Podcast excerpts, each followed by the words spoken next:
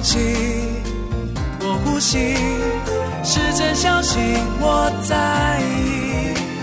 生活的意义我和你，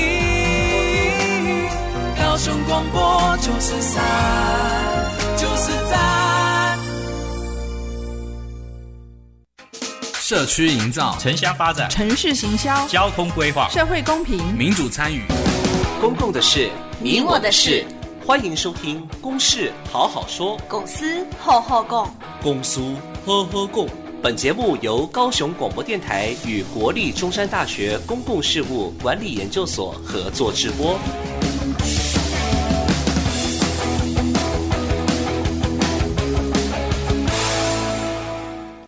各位听众朋友，大家好，欢迎收听《公事好好说》。此节目是由高雄广播电台、国立中山大学公共事务管理研究所共同制播。啊，我是今天的主持人，国立中山大学公共事务管理研究所助理教授谢旭升。那我们今天要讨论的这个、呃、聊的主主题呢，是这个后疫情时代高雄市交通运输发展的方向。那今天这个主题，我们很高兴邀请到。三位来宾，哦，那第一位是这个高雄市交通局主任秘书徐启明徐主任。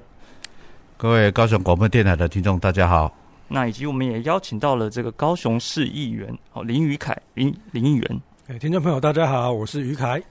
那以及我们的高呃国立高雄科技大学助理研究员宋威颖宋博士。各位听众伙伴，大家晚安，大家好。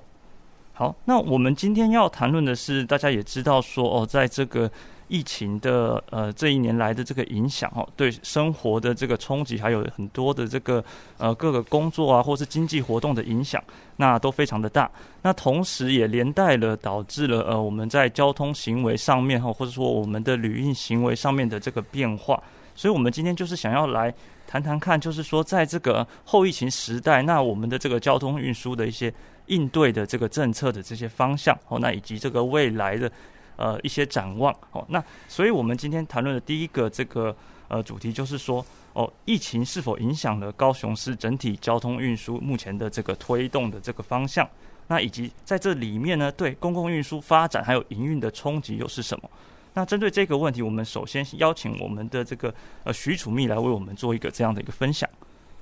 呃，很高兴今天来这里跟大家来分享我们后疫情时代高雄市交通运输的一个发展的目标跟方向的一个一个一个调整或变化了哈。我想疫情对于整个高雄市的交通，哎，产生最大的影响会是在公共运输的方面。那在公共运输方面，可能包含的你的运量的一个下降，你的一个防疫作为的执行，跟纾困作为的因应。那另外一方面，就是因为私人运具增多了，所以说你的交通的一个事故的防治、交通的安全以及交通顺畅度的部分，这两个部分会是比较大的缓解。那除了这两个部分以外，我们其他的交通建设倒是比较没有一个及时跟直接的一个一个一这样的一个影响。所以说，为了能够处理这一方面的问题，我们也在交通我们交通局里面，我们也也调整了一些做法哈。像我们目前在在交通方面，我们是以安全、智慧、永续跟绿交通当成我们的一个执行的主要的策略。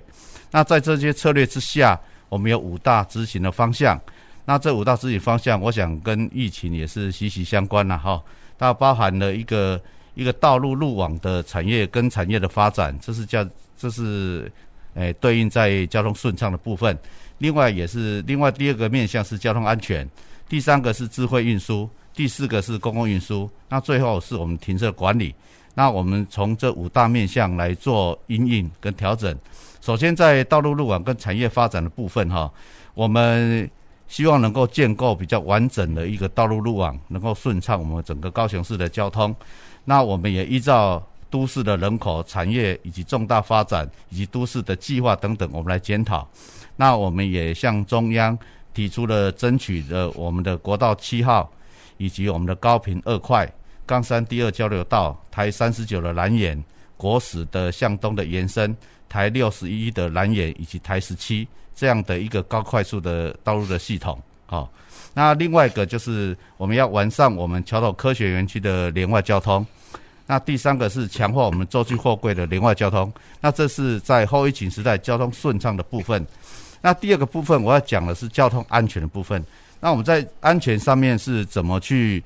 做因应？就是在安全的部分，因为私人运具的增加，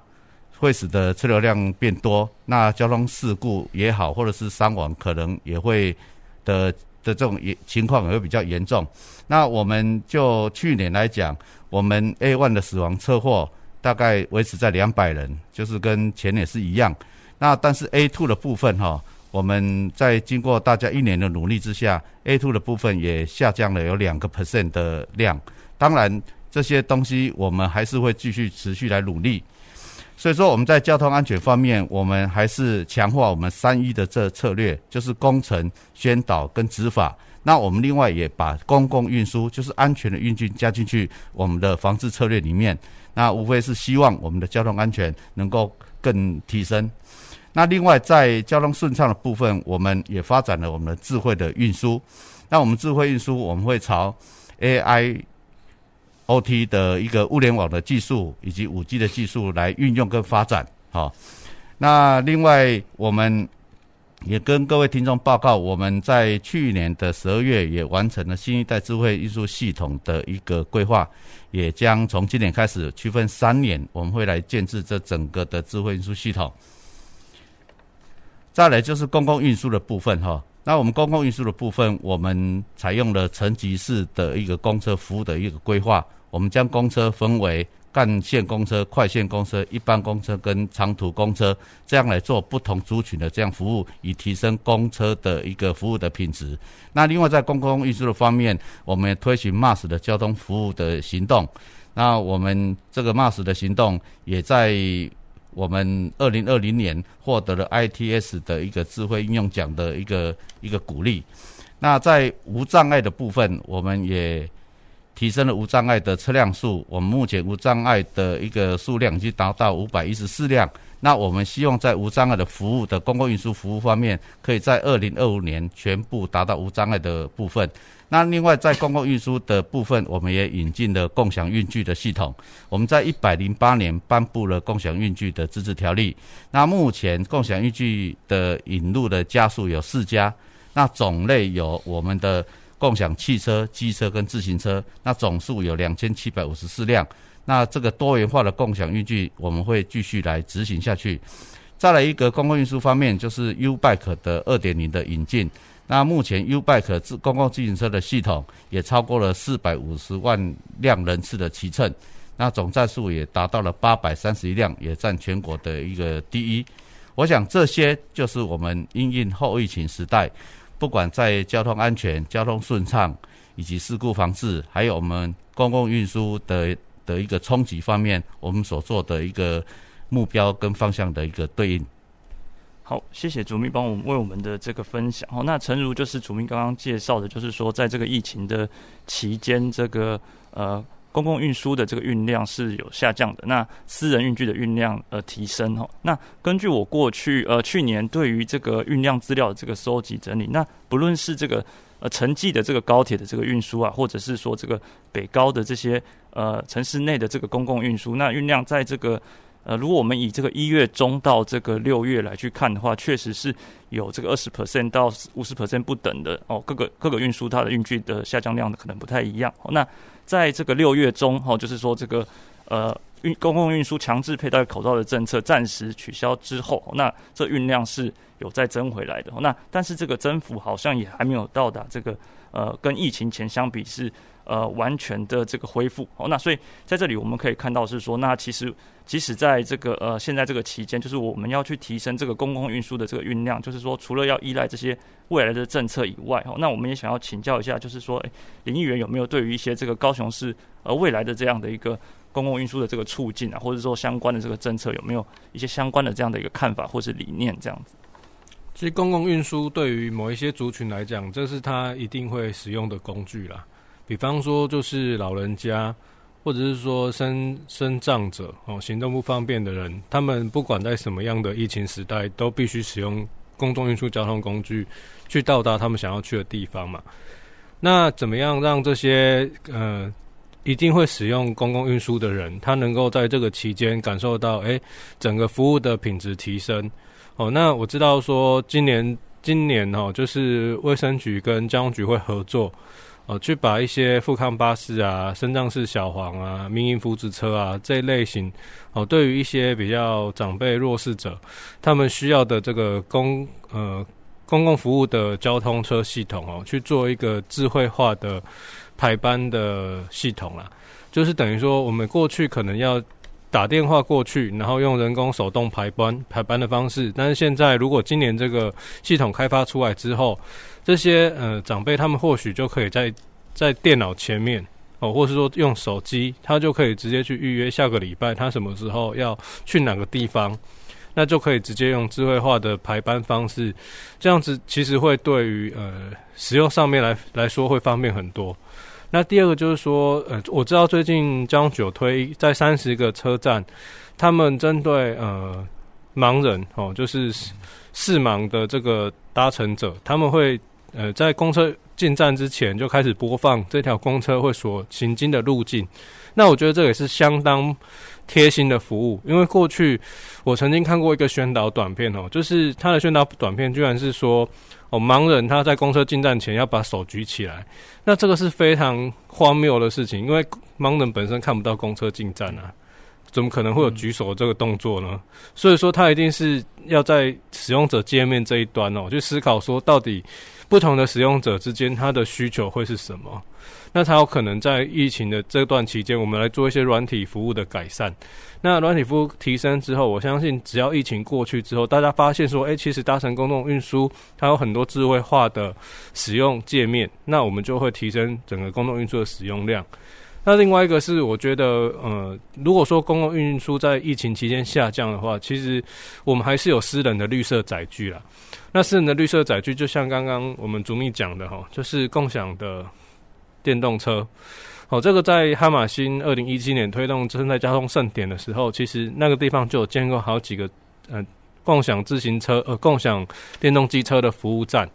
那我认为说，这个共享的概念哈，我们在去年的时候议会也通过一个呃共享运具的自治条例，啊，那就是目的就是希望说，让这个共享的运具虽然说它看起来是个人使用，但是其实它是一个呃共享去使用一个公共性的载具。那其实这个东西如果能够在疫情这个阶段哦，能够让它更普及化，我会认为说，其实也是一个呃降低。碳排放的一个可能性。那第三个就是自行车，哦，因为大家现在不希望说是在一个密闭的空间里面，所以我在猜，哈，这段疫情期间在推公，就是在推自行车这一个呃漫游，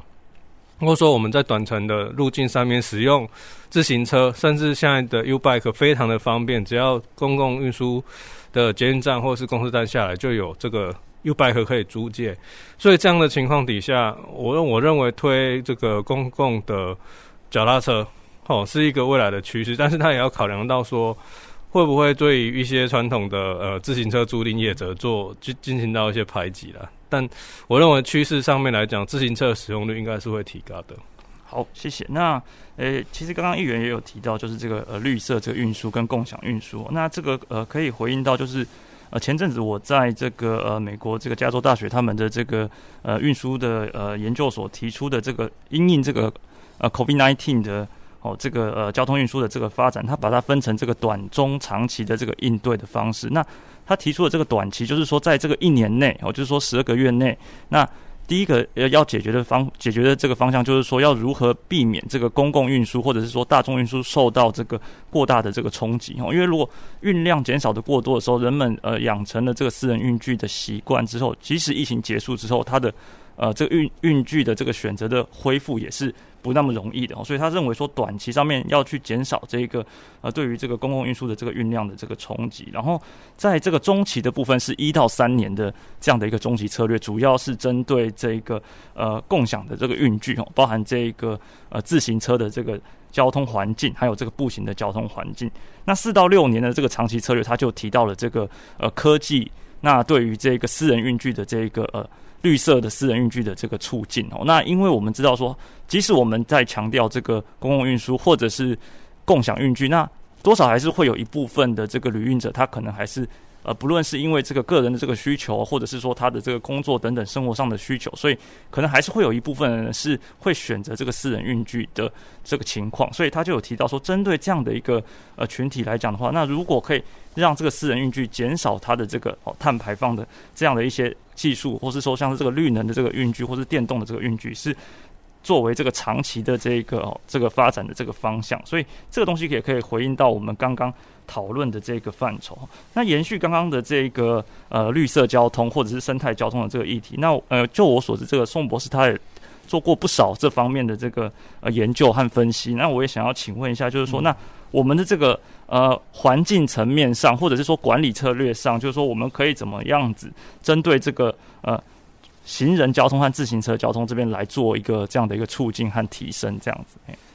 嗯，好，呃，谢谢谢老师哦，就是也感谢议员跟那个刚刚主秘的分享哦，就是呃，我我自己我自己听完刚刚前面的两段在讲的时候，我自己的呃跟过去的也的高雄市民的那种交通运输行为的那种调查的时候的连结，我自己的思考是说，其实呃虽然说在疫情的时代底下，那我觉得，其实，在高雄市来讲，他在推大众运输，我们以前做过的研究，会发现说，其实它比较困难的是在行为层面的一个改变。因为，呃，我们以前在做研究的时候会发现，是说，哎，纵使在以前还没有疫情的时候，其实像市民，他就算居家，他可能旁边是捷运站、是公车站，甚至是轻轨站，他可能在短程的短程的那种机动性上，他都会选择用私人运具的方式来进行。那那之前上刚刚议员在谈，二零一七年开始，其实我们有发现说，整个高雄市它在整个整个做这种比较那种共享运具的使用上有慢慢提升，那或是比较节能的私人运具上，那我会觉得其实像现在在这个趋势上，其实或许它可以像我们当时调查出来的，就是说从刚好可以从习惯跟培力的角度来去推动整个的的整个大整个运具的一个使用行为的改变，因为我们以前。尝试的做一些实验，发现是说，其实，呃，纵使有了很多政策上的宣导，或者是政策上的一些补贴，可是民众他其实最终他还是很习惯说，我还是比如说骑那种什么燃油的燃油的一个骑机车的方式来进行。那大众运输的搭乘量，其实过去其实是不较比较相对于像是新北或台北来讲，它其实很难去大幅度的提升。那那可是，在这个趋势来看的话，我觉得他其实，在习惯上，其实可以利用这个时间，慢慢去做一个习惯的改变跟养成。那那搭配像刚刚刚刚主秘在谈的，像是智慧运输，或是一些路网，包括整体的整个整个像是公共自行车的这个这个相关，不管是条例啦，或是一些那个那像 U-Bike 二点零站的这些设置，其实我会发现，像在现在的使用上，其实整个整个。整个的方便性，或是整个使用的人数上，其实整体上是慢慢在有在提升。包括像我自己本身，每天到呃我们高科大男子校区，其实我每天都是搭搭那个所谓的公车，然后再转捷运，再加步行的方式，就是用真的是搭配绿色运输的方式来去进行。像刚刚到广播电台来的那个路上，其实我会发现现在其实，在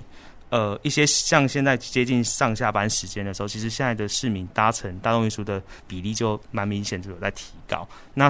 可能数据上感觉好像是整体性变少，可是实际上你在上下班的那个时段上，应该是还是有维持一定的量的。那只是我可能会再做一些补充，就是说我们以前的调查其实有发现，就是高雄市民他会选择搭乘大众运输的很主要的一个选择点，就是点对点之间的一个选择上，就是尤其是你上下班的时间，巅峰时。时间，如果他的点跟点之间是更方便的，他会选择那样的方式去进行。尤其像最近，如果大家有观察到的话，像最近天气比较冷的时候，其实大家主要因为因为台湾防疫上是做得非常好的，所以其实大家是会愿意更多去搭乘公车或者是捷运的方式，甚至像现在轻轨的一些站都已经延伸出来，其实搭乘的比例就我猜是是其实是有上升的一个状况。所以我呃总结来说啦，我是觉得说，其实这个时间点上。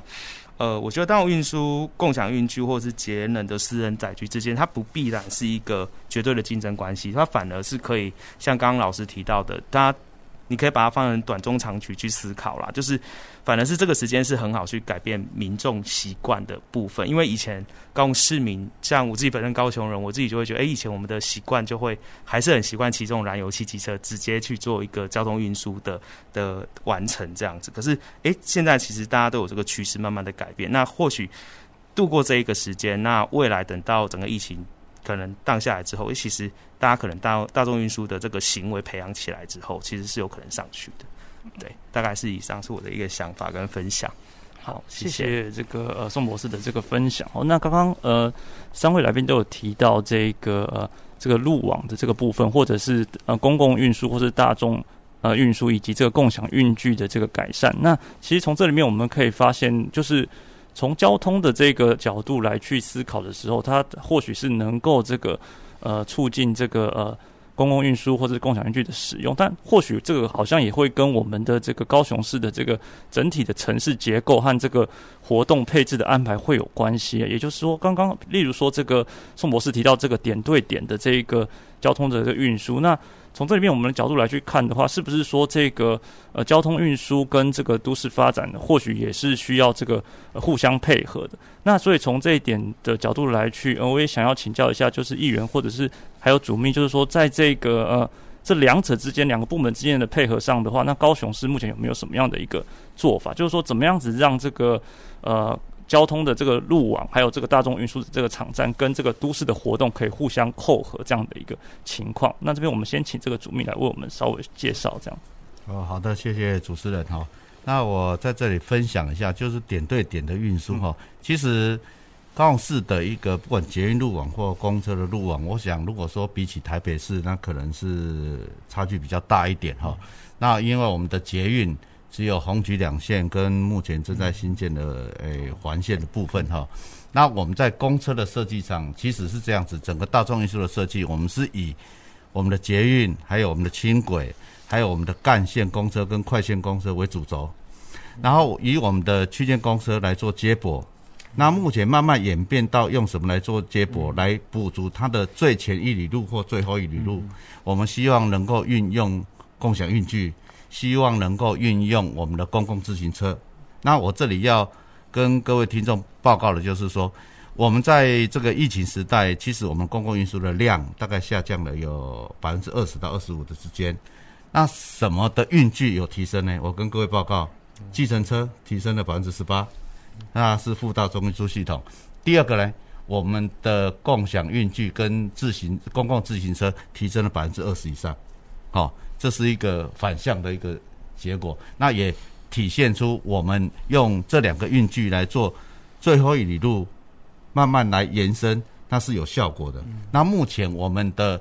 U-Bike 也好，我们的设站数已经是全国第一，我们是八百三十一站了。好，设站数越多，点对点的运输就越方便。然后我们也把它整个串联，所有的我们的一个大众运输的场站，我们把它串联起来，风风景点把它串联起来。我想这是最后达成最后一里路一个比较直接的，目前比较可行、直接的一个方法。那分享给大家。好，谢谢。那再请林议员帮我们做分享。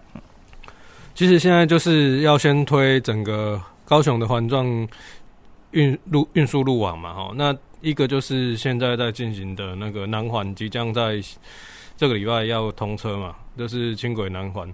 那轻轨北环的部分，其实它扣连的就是一些商圈学校的需求了。哦，我们知道说，从大顺路的那个路段来讲，它其实规划的配配合都市发展的部分，就是它周边有三个商圈，哦，然后有五间学校，所以说他其实在规划路线的时候，就已经有思考到整个都市人要去哪里，哦，或者是说学生通勤他需要什么工具的这个问题。那接下来的捷运黄线，其实就是运输医疗的道路啊。哦，它其实就是从那个凤山五甲这边一直通到我们的澄清湖嘛，就是我们长庚医院这个周连连周周边的一些点啊。哦，那整个规划起来的话，我认为就像主秘讲的哈，未未来如何透过这个。共享自行车的部分去补足我们现在路网不足的地方啊，因为呃，刚刚这个宋博士有提到说，消呃这个使用者之所以决定要不要使用这个交通工具，原因在于说它的转乘时间要多久。那现在就是如果说呃我们搭捷运又要转公车，然后再步行才能到达办公室，跟我们直接骑私人的机车或是开车到办公室的时间，好，如果是没有办法。节省时间就算了，很可能还要再多一倍的时间。那当然不会考虑这样的使用方式啊。那如果说像刚刚我听到主秘在讲的，我们现在的公车路线它分为四型嘛，一个是干线公车，一个是这个一般型的公车，然后还有长程型的公车跟这个。呃，另另外一个哦，另外一种类型的公车，那这四型的公车，其实我认为就是在串起高雄市大大众运输哦这个中程接驳的需求了。那短程点对点的需求是什么？我认为我也认同说，可能就是公用的自行车，因为现在的确很方便哦。你你在捷运站下来之后，大部分都会有。公用计程车，呃，公用自行车的那个站点。嗯、那再来就是公车附近哦。如果说你你搭公车下来之后没有办法马上到达你要的地方，那可能使用共享自行车，这个就是一个很好的选项。所以我会认为说，共享计程车，呃，共享自行车，哦，这一个工具它可能真的是串起高雄大众运输路网的一个很关键的要素。嗯嗯、那再来就是公车是小黄。有一些偏乡地方，它没有办法让一般的公车会到，然后频率也不够高。哦，这个时候透过公车式的小黄去补足这个运输的弹性，哦，甚至可以预约，让这个使用者在比较，诶、欸、大众运输没有那么频繁可以抵达的地方，它有这个替代性的呃交通工具可以选择。那我们就可以路逐步把这种短中长程，它各个使用者需求的面向去给补足。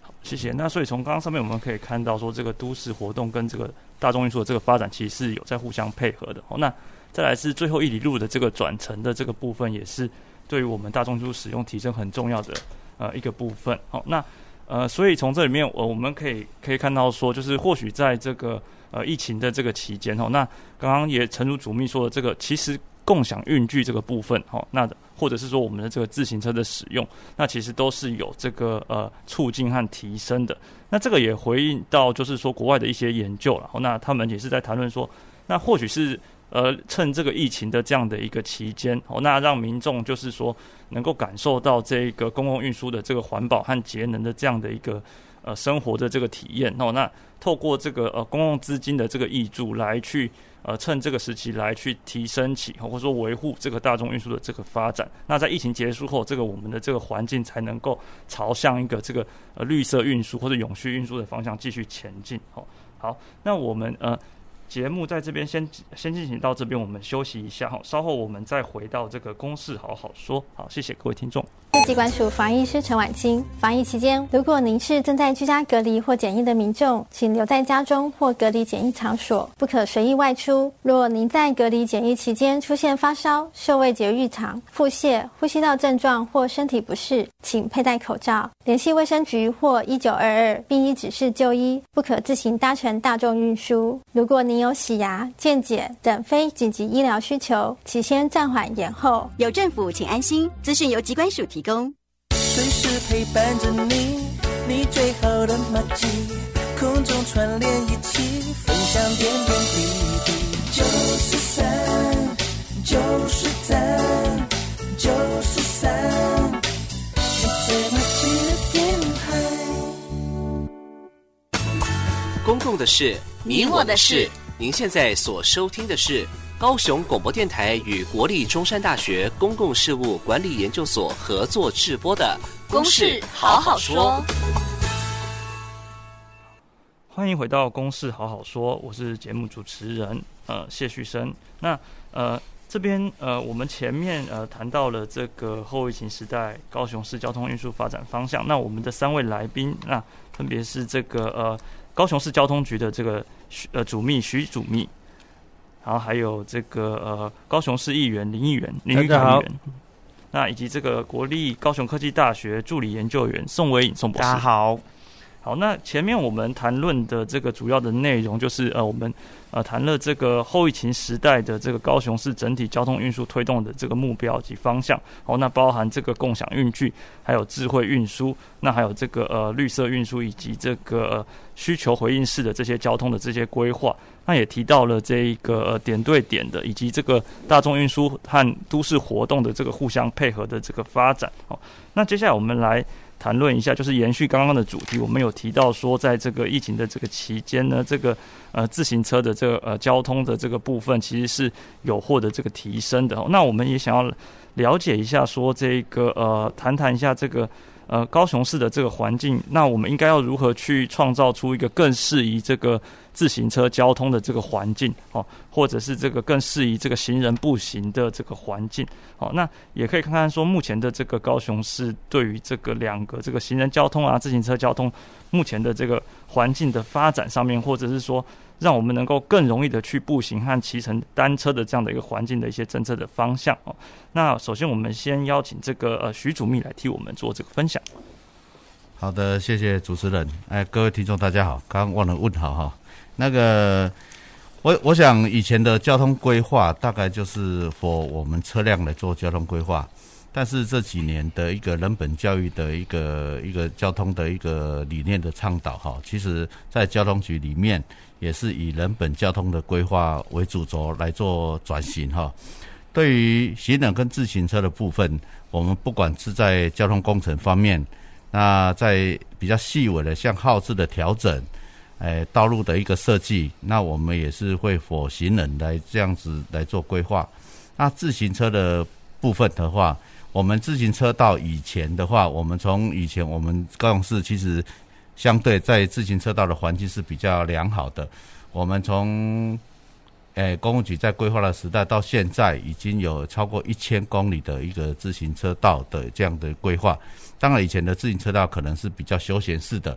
那目前交通局在规划自行车道路网的部分，那我们是会第一个，我们希望它是能够串联各个运输场站。我们将来希望它能够。能够串联各个运输场站之外，能够变转型一个变成一个通行的交通工具，好，就是补足我刚刚上上一节节目所提的，就是能够补足我们公共运输的最前面一里路或者是最后一里路来做这样的一个运用。那我们也希望将来慢慢的能够建置起来我们的自行车的一个路网的资讯等等，哈。我想这是在我们人本交通跟自行车路网目前市府的这样的一个诶、思维在做规划，这样子在做进行以上。好，谢谢主秘。那这边我们也想请教一下这个林议员哦，那。呃，关于这个，就是说要去创造出一个可以呃步行、可以轻易的步行、可以比较容易的骑乘单车的这样的一个环境，那应该要怎么样子来去推动，或是提供更多的街道有这样的一个空间来去做这个运用哦？其实我记得高雄市在二零一四年的时候，曾经有一波哈在推动自行车骑乘的热潮，但是这个热潮后来就比较没有那么热，但实际上面高雄市现在的自行车道。加起来总共七百多公里啊，整个环高雄市的车道其实是蛮长的。那重点就在整整个骑乘环境的舒适度有没有办法提升嘛？我简单讲一个，如果我现在从这个捷运后一站下车，我就会到呃爱河之心，爱河之心沿线同盟路哦，中周围就是有很多的景点哦，包含光之塔、客家文物馆啊、中路湿地啊等等的。哦，那但是同盟路它真的吸引人的地方是在于它整个自行的车道是连续的。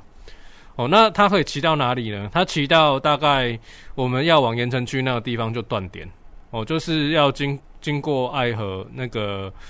建国桥那边，哦，它就会中断。然后要骑到盐城区去的话，我就必须要经过一段是呃机车道，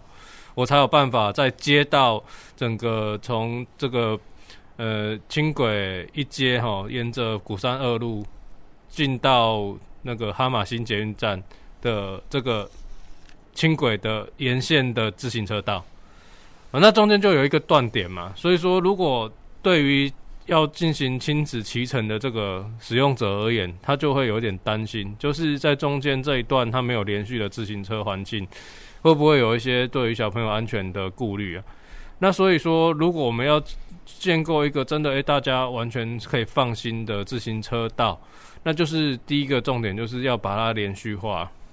那第二个是，像我们的自行车道跟我们的人行道有时候是共构的，就是你自行车其实是骑在人行道的上面。哦，那对于行人来讲，哦，当然后面的是自行车，比后面的是机车来的好多了啦。但是实际上面，如果像日本，它是一个高度使用自行车作为它点对点工具的国家来讲，可以去看他们的自行车道跟人行道是完全分离的。哦，这个是一个重点。那再来就是我刚才讲到，哦，如果说自行车可以骑得上去，机车应该是不能够骑上去，要完全进行机车。但是现在我们的有一个问题，就是你开了自行车道，有有了机车就会直接骑骑上去，就好比说你在公园哦，就是要设置那个，等于是说要设置一些禁行禁禁止机车进入的一些障碍。那否则的话，公园就会周边的道路就有机车在在公园附近骑乘。我讲的就是，比如说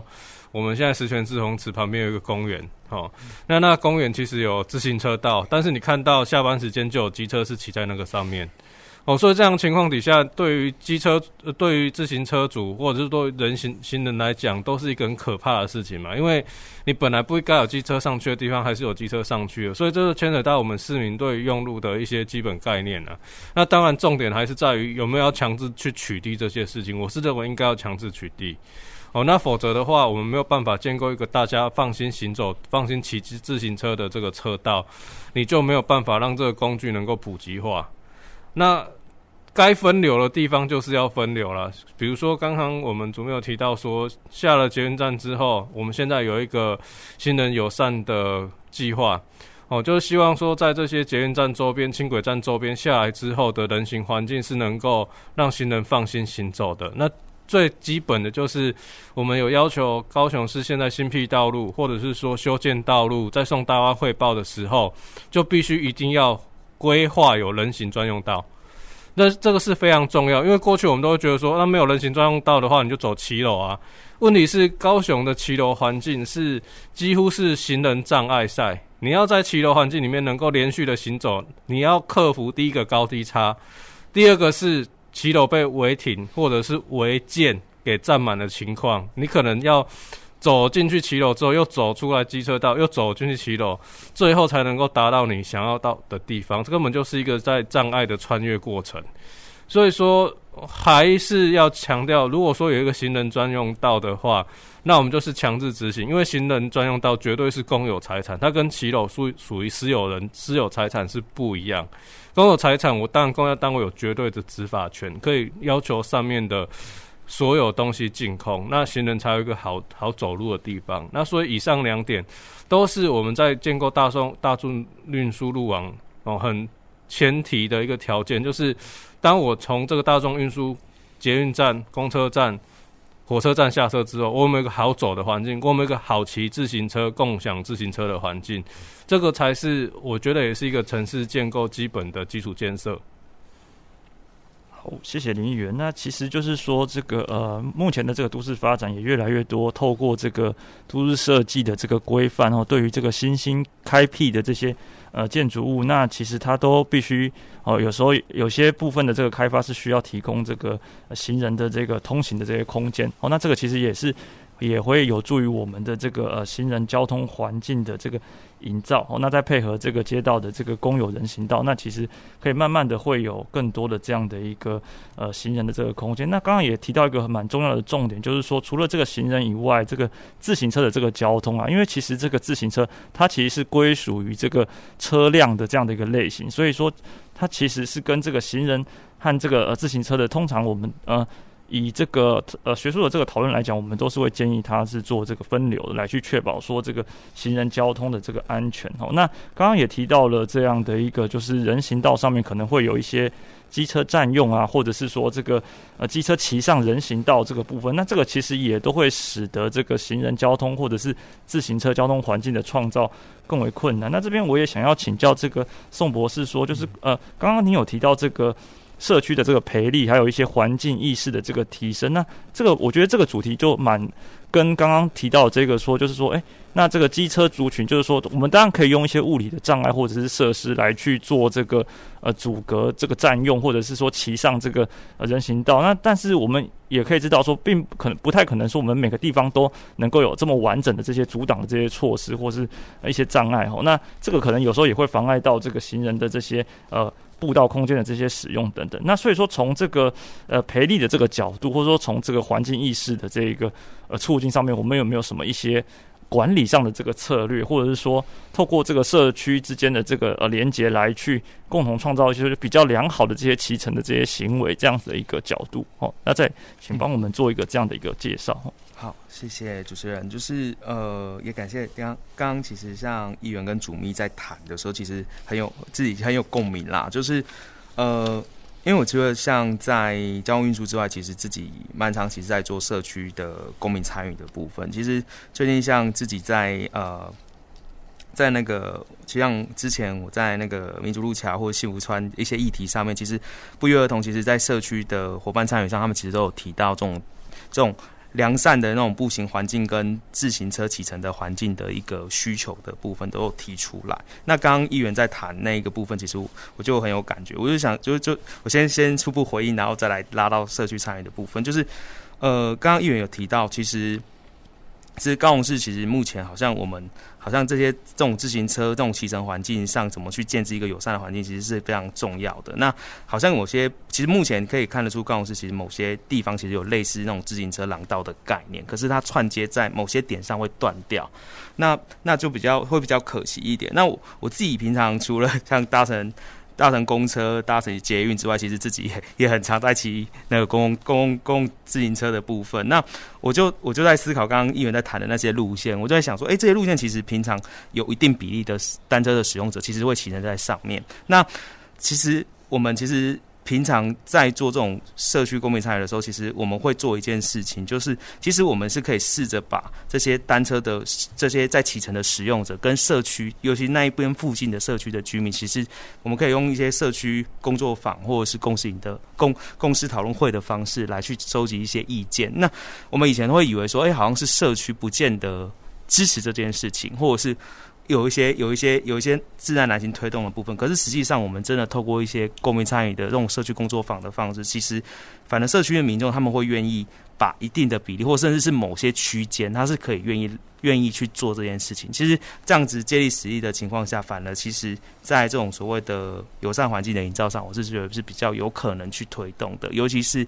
像刚刚议员其实点到了那几个廊带，或许那几个廊带未来可能是否在推动上，或许可以优先以那几个廊带，比如说你说的断点的那个部分，就是衔接处的部分，可以优先来去做一个推动。它会有点像是示范区、释放廊带的方式。如果你推动起来，那样的经验跟。跟方式或许就可以未来变成是高雄市其他区在陆续推动时候的一个参考的借鉴，大概是我的一些想法跟建议啦。对，谢谢。好，谢谢。那这边我们继续来去谈论一下，就是说这个呃，在这个永续运输的这个角度来去看，那我们通常会谈这个永续运输有包含这个大众运输，好，或者是大众运输，就例如说像是这个公车，还有这个捷运，好，或者是这个共享的这个运具，包含这个公共自行车，好。或者是这个呃公共的这些呃共享的电动单车等等，哦，那再来还有一方面是这个在私人运具上面的话，就是从这个燃油的这个私人运具啊，燃油的汽机车哦，那转向为这个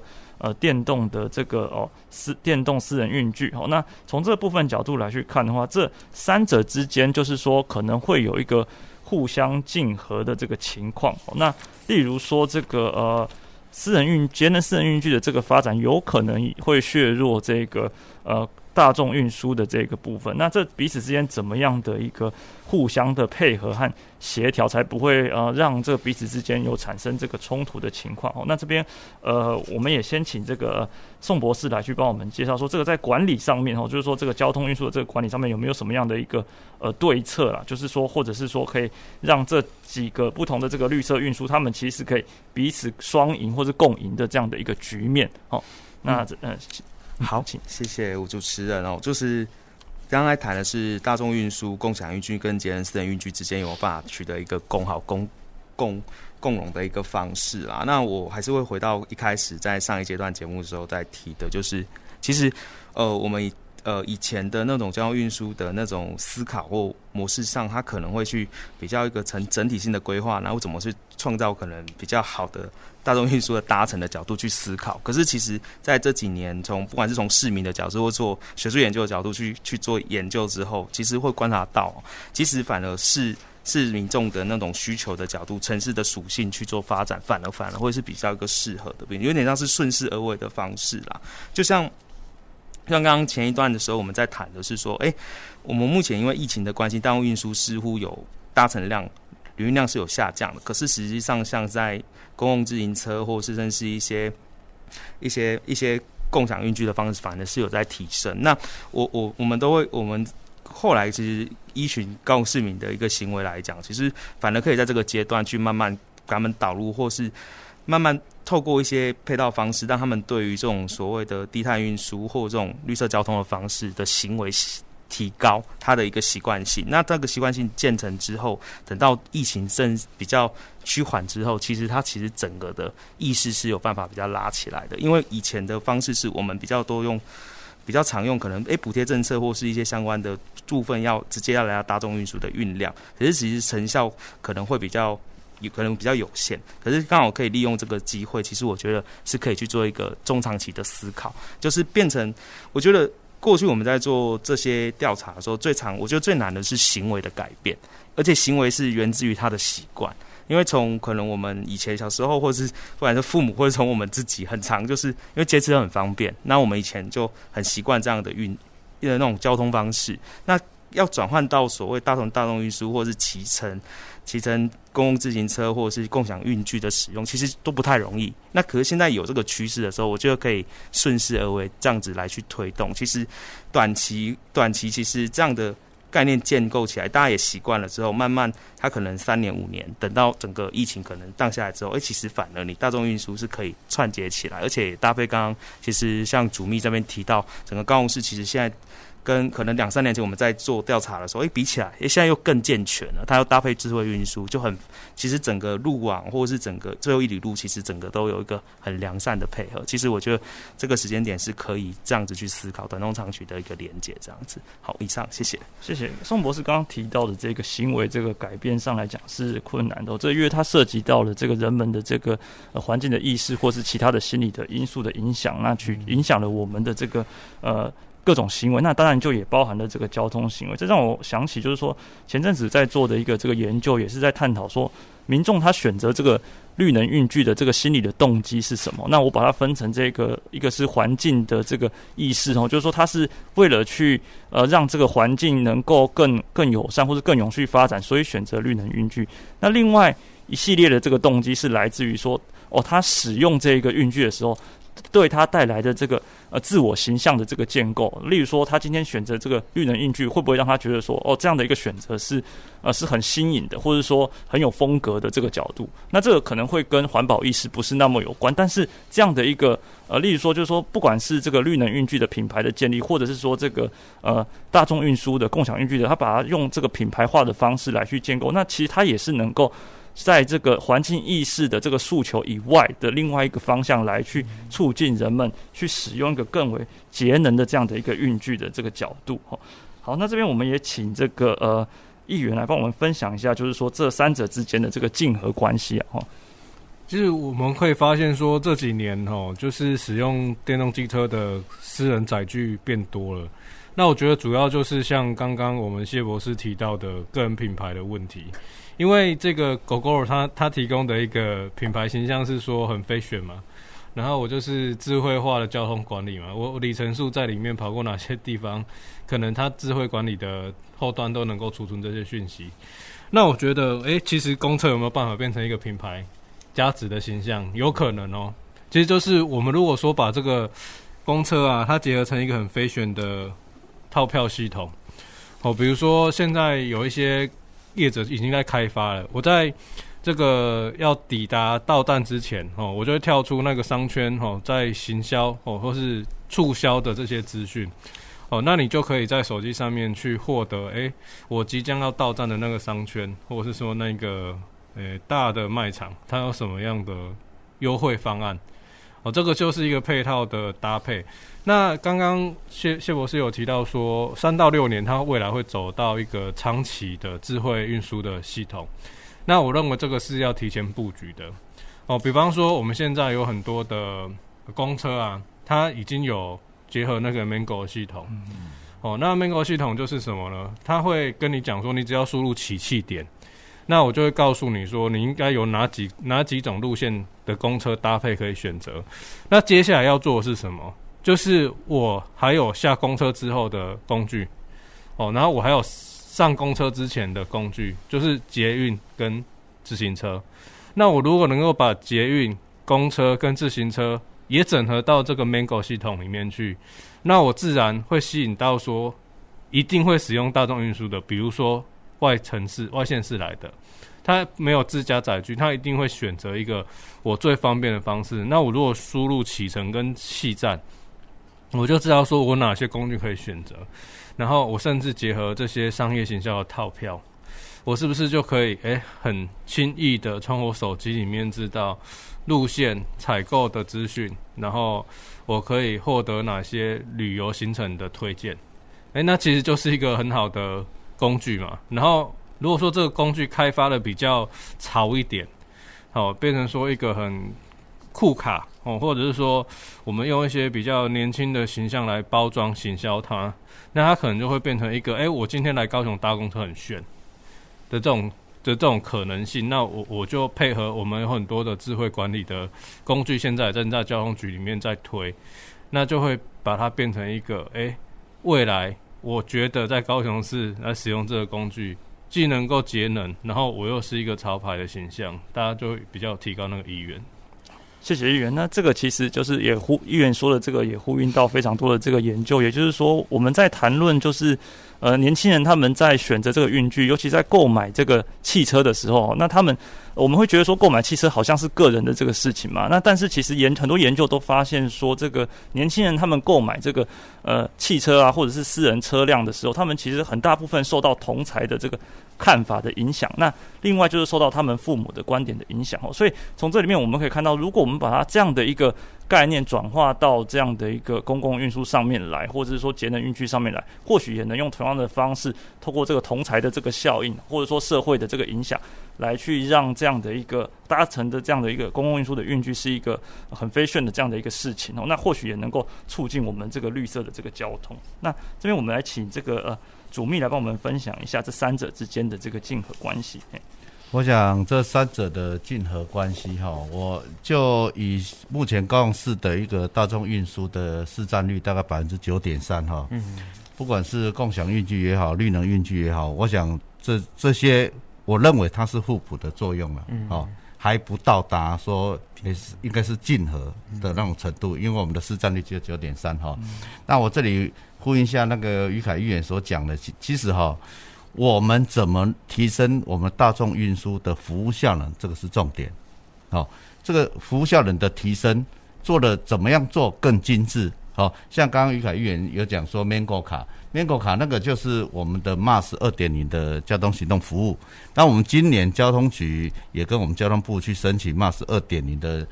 诶这样的一个行动服务。我们希望将来哈，现在是月票嘛，我们将来可以发展成日票或者是一区段票。好，这样来吸引诶其他来高雄市游玩的旅客，我们也可以把它整合的停车的资讯，我们可以整合订票的功能。好，这个将来这是二点零要发展的，这个结合起来，你搭公车，我讲哈，怎么样让搭公车变很方便，那你使用的人就会多。那我目前公车的路线跟数量可能不足。那么我有我们有其他运具，我们有捷运，我们有公共计程车，嗯，这些资讯其实都可以纳到这个 Mango 卡来，或者是 MaaS 二点零的一个行动服务里面来，让搭公车变得很智慧。你这个物件做好用，可能的人要来用的人都较多，啊，那我们就自然而然就会提升这个公车的运量。那提升公车运量，那慢慢的公车再跟绿能结合，那我们公车也预计我们在二零三零年要全部电动化。它也也就是又跟绿能来结合，所以说现阶段我要讲的就是说，这些这三者现阶段就高雄市而言是应该是互补的一个现象。啊，我我要说明是这样。好，谢谢。那主明刚刚提到的这个 MaaS，它其实就是说，哦，我们过往在这个交通运输上面可能会。我认为说，呃，这个交通可能是一个比较麻烦的这个事情啊，就说，例如说我们开车啊，或者是哦，在这个车在道路里面可能会有一些碰到一些塞车或者是什么，那个这个东西其实对我们的生活来讲是比较负面的一些事情。那 MaaS 的意思就是说，把这个交通变成一种服务哈，就是说像你去呃消费啊，或者是说这个购买一些其他服务，它就就变成一种这个生活上的一个你的这个服务的这个提供，所以就变成说它可以用一种呃更为这个呃在。过程里面可以让你感到这个呃更舒适，或者是说更方便，或者说甚至有这个品牌的一些自我形象的这个哦建立，这些东西都是让它变成一个哦从这个过去的这个交通移动的这个转换成一个服务的这样的一个特性。好，那最后的这个部分呢，那呃也非常谢谢这个呃各位呃今天听众的这个收听哦。那我们的今天的节目就进行到这里告尾声了。那非常谢谢今天的这个来宾哦。那徐启明徐主任。哎，谢谢。好，那还有这个林林宇凯林议员，哎，谢谢各位听众。宋维颖宋博士，谢谢各位线上的朋友跟伙伴们。好，那公事好好说节目，我们下回见。公事好好说节目由高雄广播电台与国立中山大学公共事务管理研究所合作制播，每周一下午五点三十分进行到六点三十分。谢谢您的收听。